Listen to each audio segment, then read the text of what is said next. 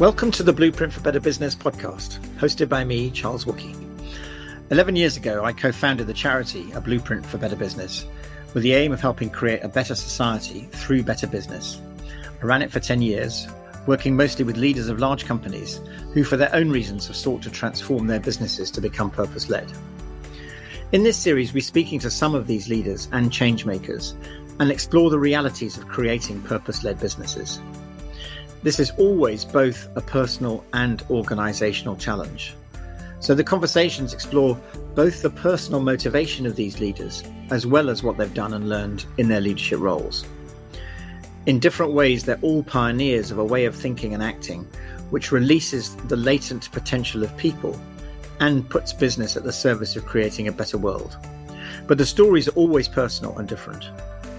My successor, Sarah Gillard, and I have found them all inspiring, and we hope you do too. If you enjoy this podcast, please take the time to leave a review. It helps others to find it. Thank you. In this episode, I'm speaking with David Blood, founder and senior partner of Generation Investment Management, David has had a remarkable career in investing and is a globally recognized and respected leader in sustainable investing. Before co founding Generation Investment Management with Al Gore, he headed up Goldman Sachs' asset management practice globally. And I wanted to talk to David to find out more about his journey and the work of Generation, which is such a pioneer in such a crucial area.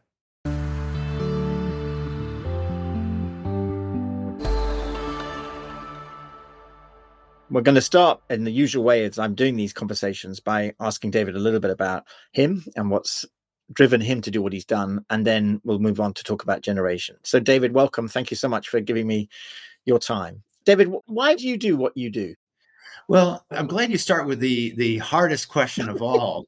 uh, you know, I think it's. Uh, I'm I'm going to get to your question, but I'm going to also get there by way of uh, of answering some of your other questions that we've been chatting about. The first thing to say is that I am in finance by accident.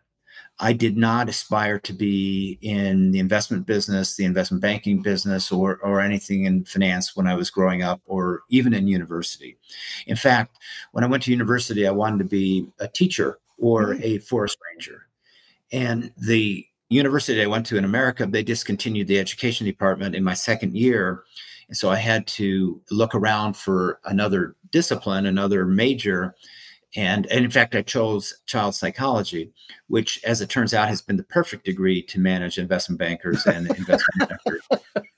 But when I was graduating, I didn't have a job. And my father basically phoned me up and said, you know, you can't come home. You you need to get a job. And he said, you should apply to banks because banks will hire people like you. And I have to confess, even to this day, I'm not sure that that was a compliment. The, the hire people like you, uh, but I did apply to 70 banks in the United States.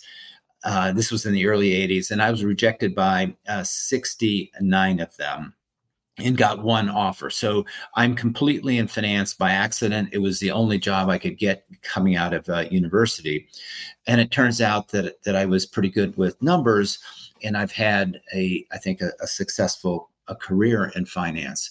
But my interests have always been in teaching, it's been in social justice, it's been in the environment, and I would say that I've been very fortunate to ultimately work in a firm that allows me to be mission driven, focusing on that people and uh, the challenges of climate, the challenges of biodiversity, and the challenges of social justice and, and poverty.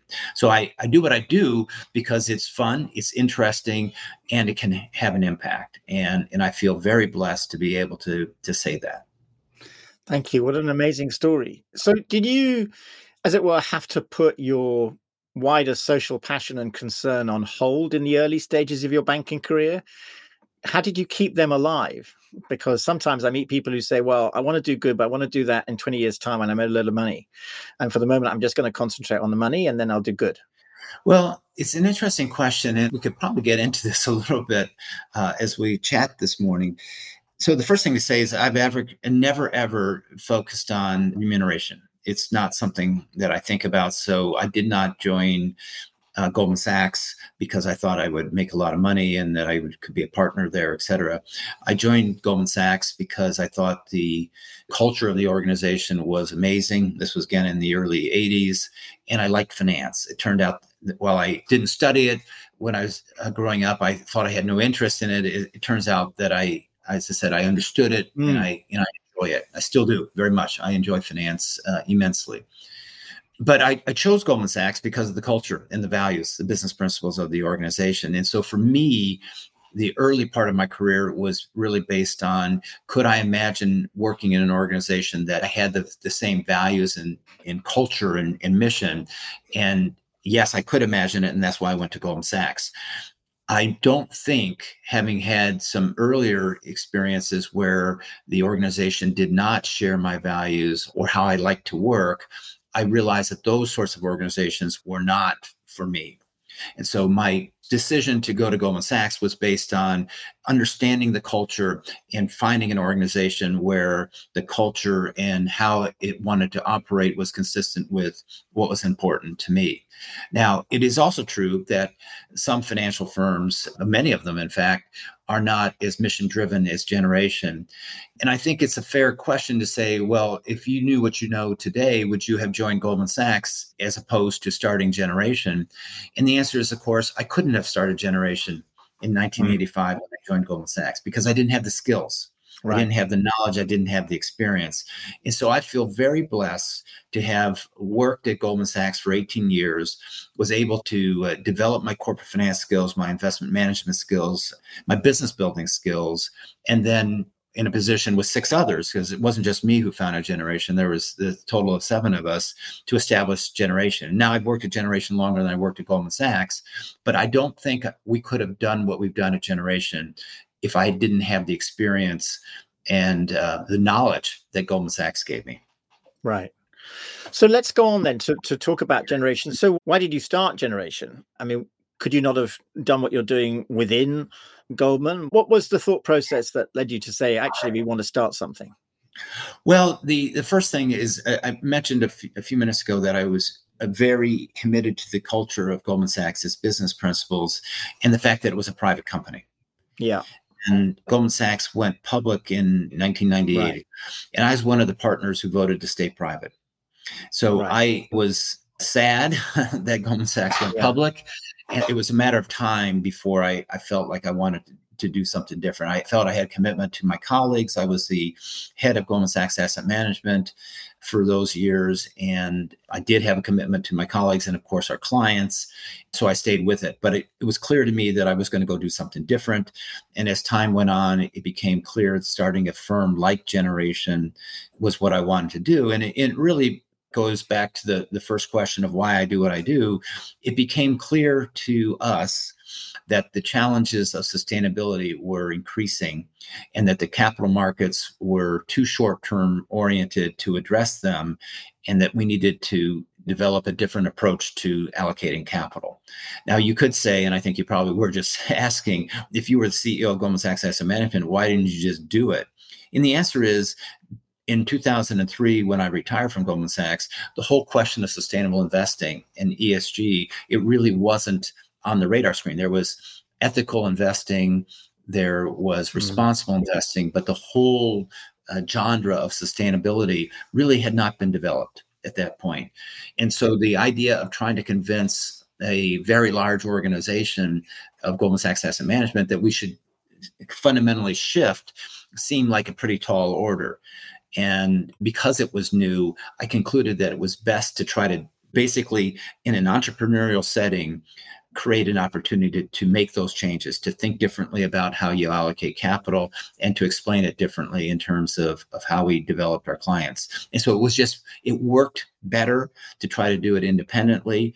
Uh, we were lucky that we've been able to be as successful as we've been uh, for sure. I think there's been a little skill too, but uh, we, we started at the right time and we're able to deliver some very strong investment results early on. And that allowed us to to build that momentum and build the firm into a, a pretty interesting business. So it was a bit of timing and, and luck in that respect as well.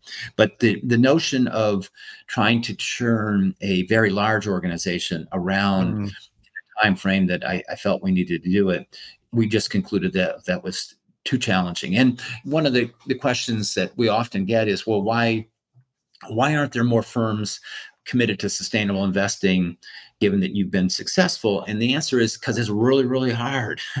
it's hard to deploy capital from a sustainability perspective. There are trade offs. You make judgments all the time in investing generally, and, and certainly do in the sustainable investing field. We get plenty of things wrong along the way, but the whole approach is, uh, we think, a, a superior way to do it. And the freedom to to operate within that construct has been been helpful. And i think bigger organizations don't have the freedom. And that's why it's been been harder for some bigger organizations to make the change that they will ultimately need to make to invest sustainably. Well, I, I, mean, I was going to come on to this, but as you've raised it now, let's just pursue this a bit more because it's a fascinating question, I think. So, when you say they haven't got the freedom, what kind of freedom would need to exist, say, in the current Goldman Sachs asset management in order for them to be able to do what you've done? I mean, the fact that it's difficult, you know, you, you get a, a bunch of very smart people who understand and love finance, and you've done it. You've proved the thesis that this is possible. I mean, is it just that it's you've hoovered up all the really good examples and you've invested in them all, so there isn't, you know, it's just harder to find lots of others? no, no, that's not the case. But the point is that to be a good investor, you need to develop philosophies and processes. And and by the way, Goldman Sachs Asset Management uh, then and, and today is a very very large organization, multiple strategies, multiple people, and in multiple investment uh, processes by extension multiple investment processes. And so there's an awful and that's true for all the major investment firms in the world who are slowly but surely turning to sustainability and esg and, and some of the most important ones in the world are talking about it in delivering sustainability or esg based strategies. But it's it requires a real consensus around the value of sustainability or how to think about sustainability. And we think of sustainability as is the drivers of economies that are increasingly important interlinked and will become even more important in the years ahead. So issues like climate change biodiversity challenges water challenges fairness challenges inequality challenges uh, health challenges. These are issues that are driving economies and public policy and are relevant to business, and understanding them is absolutely critical. And then we use environmental social governance factors to help us uh, understand the quality of business and quality of management. And that's that's the framework that we've developed. But to develop that framework and develop that philosophy and to execute on it requires consistency of, of values, if you will. And so we like to say we always want diversity of thought, but we don't want diversity of values and beliefs. And to get that consensus in an investment team of 2000 is not straightforward. In an investment team of 25 or sort of 10 when we start a generation, that's doable and that's ultimately the challenge that these organizations face and and so that you start with one or two strategies and you build out and in some ways that's what we've done but it's really aligning belief sets if you will and asking mm. the hard question from an investment perspective is do you believe that long-term investing is best practice that sustainability is a driver of economies and that esg are tools to help you make better investment decisions? That's our philosophy. And if an investor believes that then they will have a, a terrific career at generation. If they're not so sure then they shouldn't come. And that's the kind of passion and framework you need to build an investment process. And as i said it's just challenging to do that in the bigger organizations because this is tricky Okay, so this is so interesting because, and I know you and I have talked before about how to think about the relationship between sustainability and purpose. And I've come away from our dialogues thinking, okay, well, when David talks about sustainability, he's using the word sustainability to mean just the same thing that I mean when I talk about purpose and being purpose led. That it's it's about the core identity of the business and what it's pointing to. Is that right? Am I misunderstanding our conversations? No, no, no. We we've we've always been aligned, and I guess I probably would say not so much sustainability, but mission. So, Generation is a mission-driven organization. Yeah, okay. our mission yeah. is full to deliver strong investment results for our clients, and secondly, to promote sustainability in the capital markets. People work at Generation for the latter, actually, the mission. But they know that if we don't deliver strong investment results, uh, we will be um, not particularly good advocates for sustainability. If you're an investor, no one's going to really care what you think. If you can be consistently strong as an investor, then your voice is, is magnified. And that's why we found that our mission, which is sacrosanct, we're a B Corp, this mission driven, purpose led, as you would say, that's why people work at Generation, but it doesn't take away the commercial imperative no. of excellence that we have to have, which is true for all of the businesses that you you have worked with over the years, I'm sure. It is. It is. So let's just go back. So the six of you get together to found Generation, and what I'm hearing you say is that actually what united you all was a shared set of beliefs and values about what you wanted to try and create and achieve together as investors. Is that right? Well, that's it. That's absolutely right. But there's two things there. The one was a shared mission, if you will, but then yeah. we spent a lot of time talking about what are the the core values of our firm and how do we want to work together. And you could have the same mission as as we have a generation, but have a different culture. And so we wanted to be sure we agreed the mission and we started together. There's seven of us actually started together with that mission and vision, although we probably refined it over the years a bit but then we also spent time on the core values and, and how we wanted to work together because we knew very well coming back from my Goldman Sachs days that culture mattered and how you work together, how you treated each other mattered. And that has led to a number of business decisions we've taken over the years, including limiting this, the size of our firm because we wanted to ensure that we had the, the sense of teamwork and camaraderie and shared passion that you can get in a boutique, but it's harder to do in a bigger organization. Isn't that interesting? So, what's the size? What's the maximum size? Well, good question. Actually, we're debating this all the time. We we think it's something like 150 people, and I guess that comes so the Dunbar, from the Dunbar number. Yeah, well, there's 140 or 160. I don't know, but it's around. Uh, yeah, in, it's in that range. 52 of them. That's fascinating. And you are you pretty much there now? Have you got to that? Well, it depends on how you count it. Um, so, generation, there's we have three different uh, entities. We have generation, which is 110 people. We have just climate, which is 30 people, and the Generation Foundation, which is uh, five people. So, if you add all that up, we're still below 150, but uh, we're right. getting close. Right. So, let me just ask you. I mean, it's very interesting hearing that because that raises a quite interesting question about whether it's possible for very large organizations to move in the kind of direction that charities like Blueprint and the B Corp are trying to encourage businesses to do. Because if this is fundamentally about the alignment of belief and values in service of a very clear mission or purpose, which we both believe, I think, the question becomes how do you actually do that in a large organization? So, are you skeptical about the potential of large businesses to do the kinds of thing that you've done? No, no, no, no, Charles. I'm glad you, you're asking this question because I, I hope I haven't misled you. So, this is what we chose.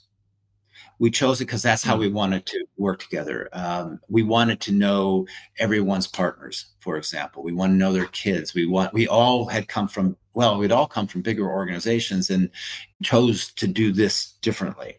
So we liked the notion yeah. of a because of of how we could work together. That was the decision. Now, do I think you can build in a, a great culture of 10,000 people or even 100,000 people? The answer is yes, you can. It does start with leadership, no doubt.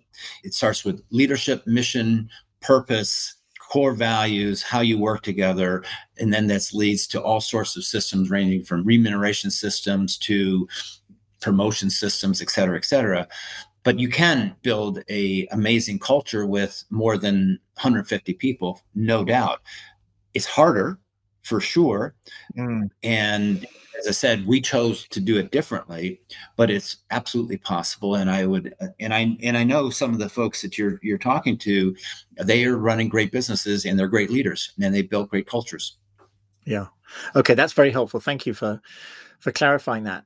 So just going back now then to the investor world one of the things that at the moment I think there's a lot of confusion around these different terms purpose mm-hmm. sustainability esg you know are they all different ways of talking about the same thing we have all this very tricky politicization, particularly in the States, of the whole kind of ESG agenda and people saying, well, this is woke capitalism and people are trying to impose social agendas onto business and it should be narrowly focused on making money. Personally, I feel that the whole ESG debate has got slightly skewed in that there is an emergence happening here of better ways of understanding non financial impacts. But how do you kind of, in your own head, put these things together in a way that makes intellectual sense to you and for people listening to say, well, how would he see this? How do you connect sustainability, ESG, in, in your own mind? Well, it's it's a increasingly critical question, and it's a critical question because we have so many uh, an alphabet soup of of acronyms, and it is mm. very very confusing. So the first thing to say is that we do not believe that ESG is an outcome and it's not an outcome because trying to understand the uh, the different factors surrounding environmental social governance issues is complicated and the notion that you can create a, a single score for example is challenging. You need to understand the uh, the context of what you're reading and what you're learning about a business, and a lot of the issues around environmental, social, and governance factors can actually run counter to each other. So you could have an amazing business which is addressing the challenges of climate, but where the governance of the organization is poor or the how they treat the, their employees is terrible, et cetera, et cetera. So the notion of a single score we think is is challenging. We do believe that there are tools to help you understand businesses. So we don't recognize ESG investing. We recognize ESG as a term. We do, however, yeah. recognize sustainable investing, and sustainable investing is aspiring to to invest in businesses that are driving to a low carbon or no carbon, healthy, fair, safe, and prosperous society. So that's how we think about it. We also strongly support increasing the rigor of, of how we talk about sustainable investing, how we think about the yes. term ESG. We think that there is greenwashing for sure happening. There are tools to address it, I, I'm certain, but but being more robust, measuring more clearly, and being more clear about what precisely you mean by a sustainable investing or your ESG strategy or whatever you want to call it, you need to be very clear about what it does and what doesn't do. The other thing is, people uh, assume that sustainable investing or ESG is always win win. It's not. There's difficult right. trade offs. There can be challenges for sure. And sustainable investing by itself will not solve all the world's challenges that's the other thing is that a lot of people have been selling sustainability or ESG as a solution to to the world's challenges. It's important, it's helpful. We need to have more of it. But if we don't have public policy that addresses these challenges, we're not going to get there. So it's a tool, sustainable investing, capital allocation is a critical part of how we build economies, but in and of itself, it's not sufficient. Right. Now that's very helpful that you've drawn that out, and I'll come. We'll come back to it at the end of the conversation about the wider political and social issues that are here. But uh, as I hear you speak and, and your philosophy, it, it seems to me that when you say sustainable investing, what you're really just talking about is good investing. Uh, oftentimes, when we first started our firm, we would uh, explain what we were talking about doing, and they would oftentimes people would say, "Oh, well, that's just common sense," and we'd say, "Yep, yeah." Yep. uh, so uh, we we think that this is investing. We don't. The, the, I think probably the, the more appropriate thing we should be saying is that we, we are labeled a sustainable investing firm. That's what we do. That's all we'll ever do. But we really think of ourselves as an investment firm, and ultimately, we aspire that that that's what we'll all be doing. That everybody will take right. a long-term perspective, sustainability will, will, will recognize the sustainability as a driver of economies and will recognize that these issues environmental social governance issues matter to the success of long-term success of business and should be understood. Yeah yeah. And then it becomes a mainstream thought rather than a, a boutique yeah. as it were. It's much more mainstream today than when we started 20 years ago that's for sure. Yeah yeah. So david at generation when you're thinking of investing in a company and you're looking at a company to what extent do you try and gauge the the company's why. I mean, what's driving the people leading this business? What are they looking to achieve? Obviously, measurable outcomes and what they've achieved, their profit and loss account, their ratings on the kinds of ESG and other metrics that we were just discussing are clearly there and visible. But behind that, there's a, a question of motivation, which isn't necessarily so obviously revealed in things. To what extent is it important to you to understand what that is? Well, it's critical. So we we will always say that we will invest on business. We'll analyze businesses first in terms of the quality of the business itself, those are sort of fundamental traditional corporate finance uh, factors, but there can be sustainability uh, factors associated with that as well. So if you're a energy business and hydrocarbons is the driver of your um, your revenues, we would argue that that is not a sustainable business because of the need to decarbonize.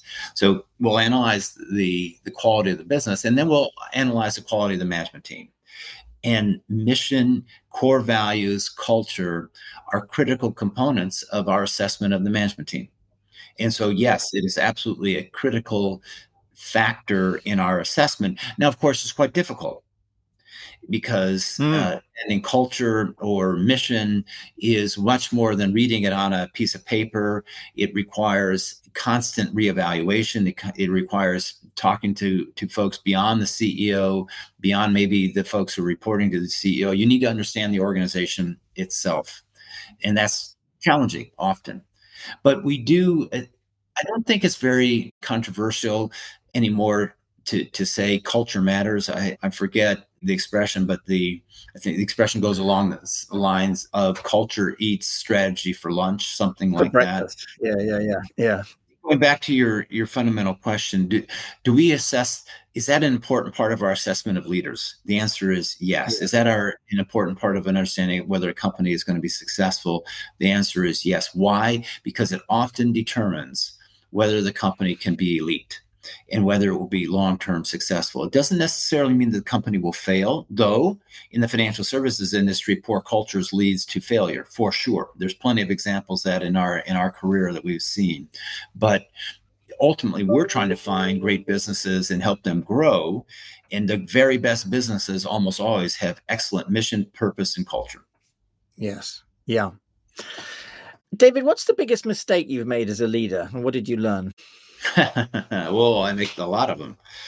Uh, I think the biggest mistake you can make for a, as a leader is is not listen to advice and and think that you you know all the answers all the time. Uh, Generation is is blessed in that we're uh, we're a partnership. We have a management committee that I happen to to lead, but I set the agenda, if you will, and I, I run the meetings. But we we do things by consensus because we feel that in our case, eight heads or 10 heads are better than one.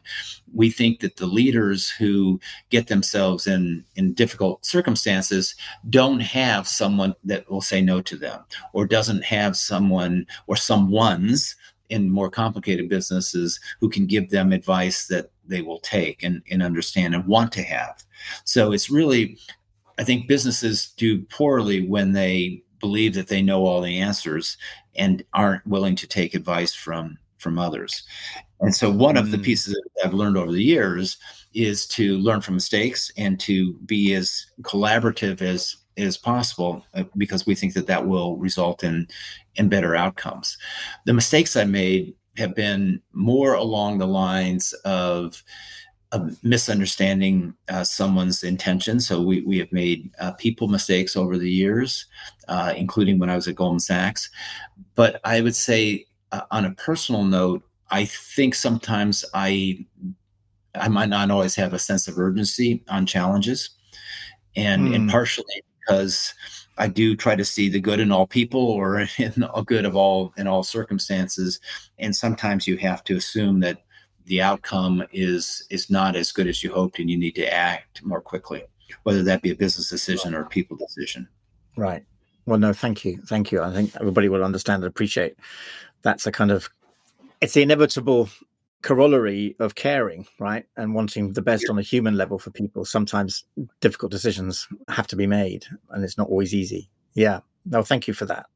So david you've co-founded generation it's been remarkably successful. So you you've demonstrated beyond any kind of doubt, really, the the thesis that a thoughtful approach to investing that takes sustainability totally seriously can and does deliver sustainable financial returns over time. So, how does that philosophy and ethos stay in the long term within generation?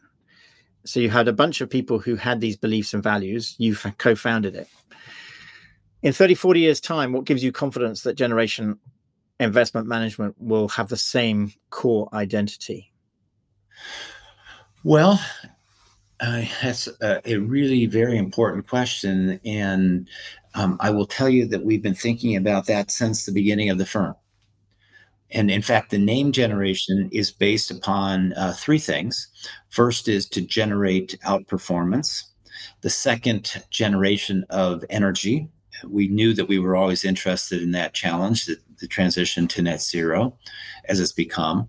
And third is we found a generation with the expectation that it would be passed on to the next generation and the generation after. And the way we've addressed it is really twofold.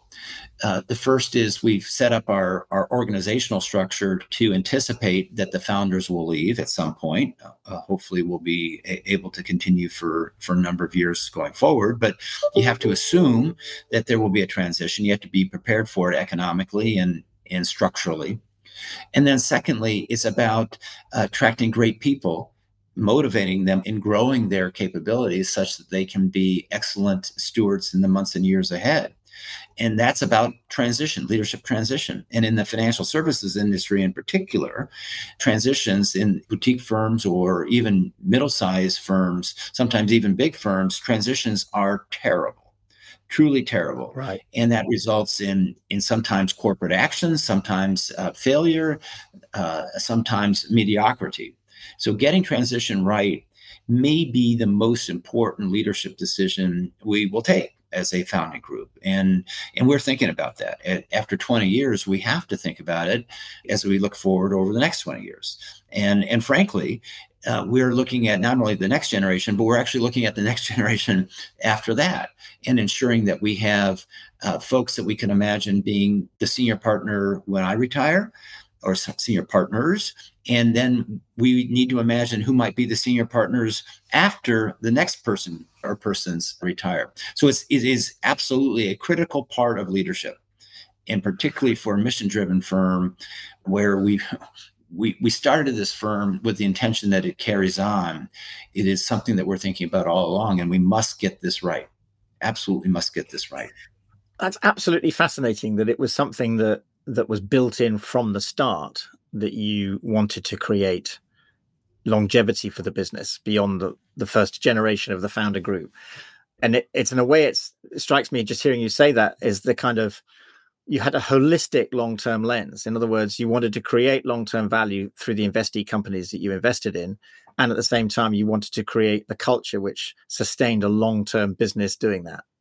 So these yes. are two. Is that right? Two aspects of the same core thought of long-term approach. Absolutely. Mm, yeah. Yeah, well, thank you very much, David, for for that insight into the firm, and you know, it's an extraordinary achievement that you've collectively made and are, and are continuing to do. And I just, I mean, is there anything else you'd like to say? Because when I look at that, I look at what you guys have done, and then you look around and you say, why isn't everybody doing this? Now, okay, I get the Dunbar number point, but is there is there more that could be done to shake up the mainstream investor world to more quickly encourage investors to be doing what you're doing?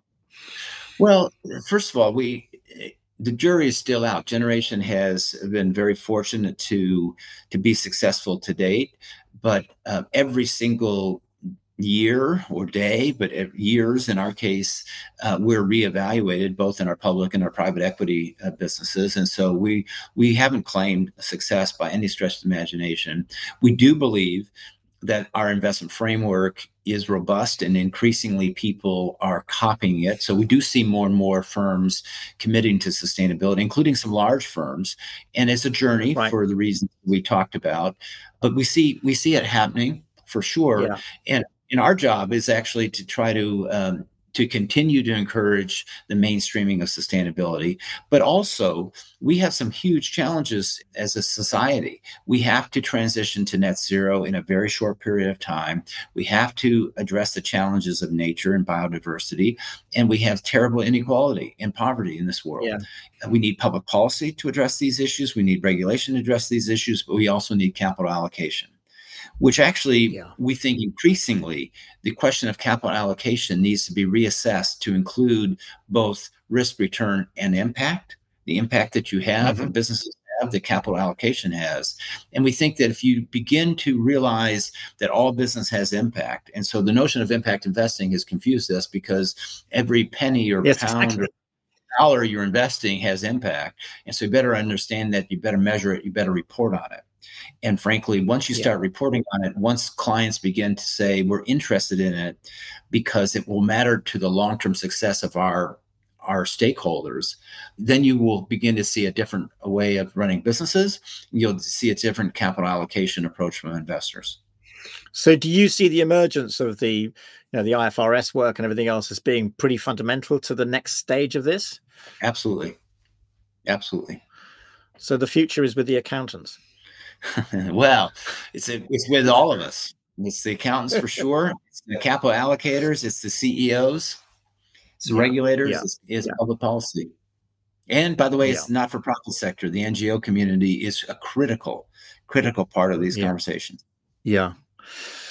David, just two final questions for you. What advice would you have for an emerging leader who wants to run a purpose led business? Well, uh, going back to how we started, I feel very fortunate, very blessed to work in a mission driven firm.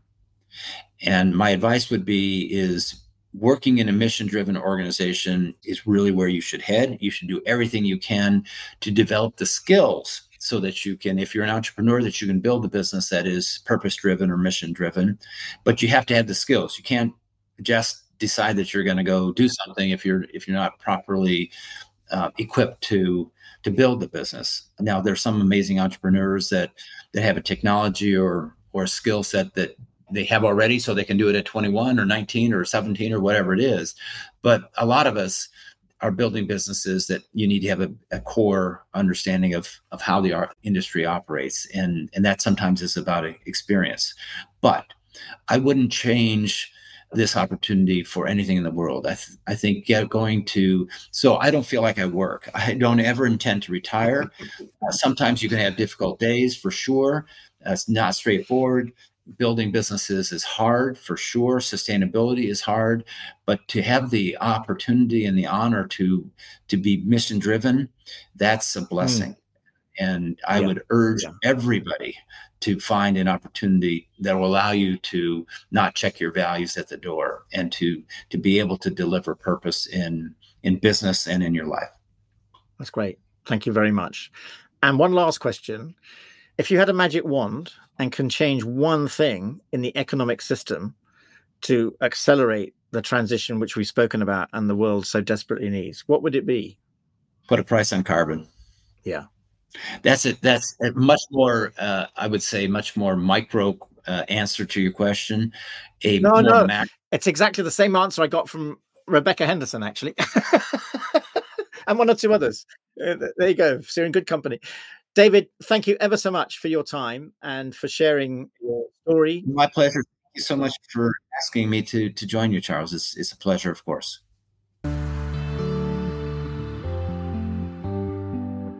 Thank you for listening to this episode of the Blueprint for Better Business podcast. To find out more about the charity, visit blueprintforbusiness.org or use the link in the show notes. And I can be found at charleswookeyassociates.com. You can subscribe to new episodes wherever you get your podcasts and do leave us a review. It helps others to find the podcast. Thank you.